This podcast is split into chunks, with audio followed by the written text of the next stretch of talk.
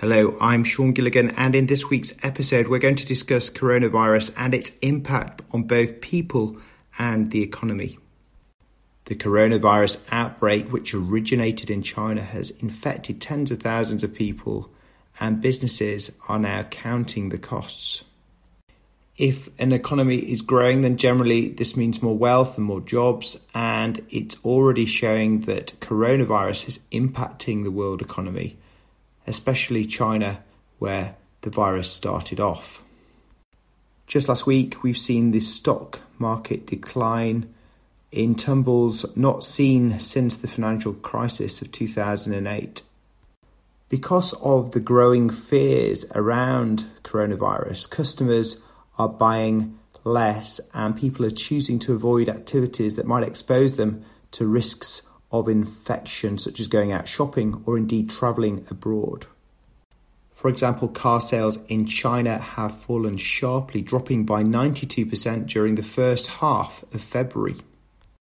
Apple, one of the tech giants, has said that its sales have been affected by lower customer demand. The travel industry has been massively impacted, with people cancelling business trips and holidays. Airlines are cutting flights.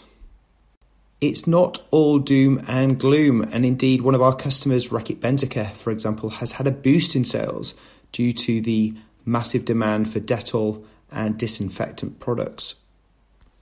And indeed the price of gold has risen. It's often considered a safe haven in times of uncertainty.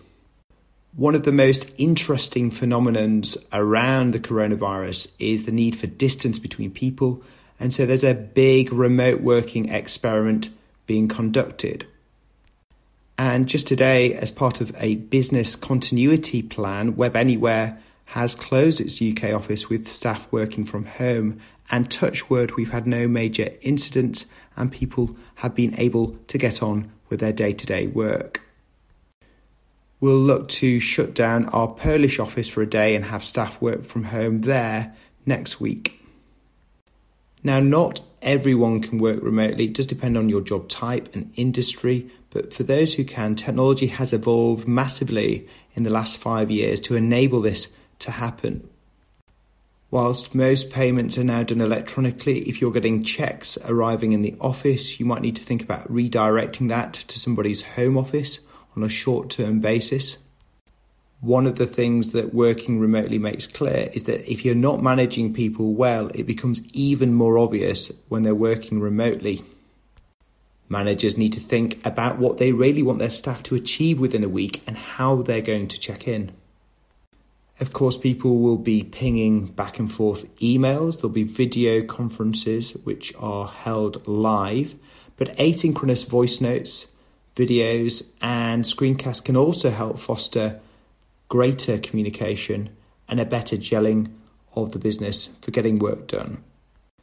When you've got everybody working remotely, you've got to be output focused, not process focused, and make it explicit what the expectations are. Quite a lot of major companies in Asia are already requiring employees to work remotely amidst the outbreak of coronavirus. And quite a lot of businesses and managers do believe that some people are as productive, if not more productive, working from home. So this massive working from home experiment will be interesting. Will some of the businesses go remote forever and not go back to the office? When it comes to customers, we shouldn't assume that all clients have tools such as Slack, Zoom, Skype, or indeed a product that I've created, Watch and Learn. And so there's going to be a learning curve for customers, and we need to help customers on that journey where they don't have those digital skills.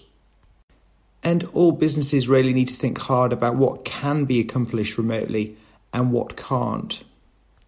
You've also got to think about security issues. Obviously, people working at home are in a different environment, and perhaps there's other people who can see what they're doing, and therefore there is a concern around security, undoubtedly. For factories, restaurants, retail and more, working from home may not be a feasible option amidst an outbreak.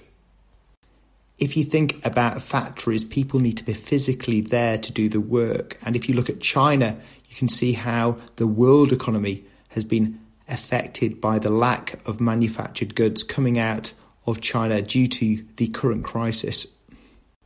And if you're a supermarket or a hotel, what are you going to do? Are you going to shut down? And if so, what are the protocols going to be for keeping your employees and your customers safe? All businesses need to think about policies and procedures when it comes to the coronavirus outbreak and at what point they're going to send staff home to work remotely, or indeed they're going to shut down the office. They also need to think about how they're going to pay their staff during this short-term crisis. Optimistically, we need to hope that the coronavirus peaks in May and then dies down as the summer kicks in. We also hope that the medical research and technology companies are out to find a vaccine, and by next year this is available for the masses. Trade shows have been cancelled. Indeed, the Geneva Motor Show has been cancelled. The Premier League may also be cancelled. These are sacrifices that we'll have to make if we're going to beat this coronavirus. I do feel sorry for people on zero hours contracts, perhaps that work in factories. I hope that those businesses in question and the government help and support these people get through these tough times ahead. Thank you for listening to this episode on the coronavirus, the effect on people and the economy. And you can find my podcast on Spotify, Apple Podcasts, Google Podcasts, and SoundBranch. Thanks for listening, and bye for now.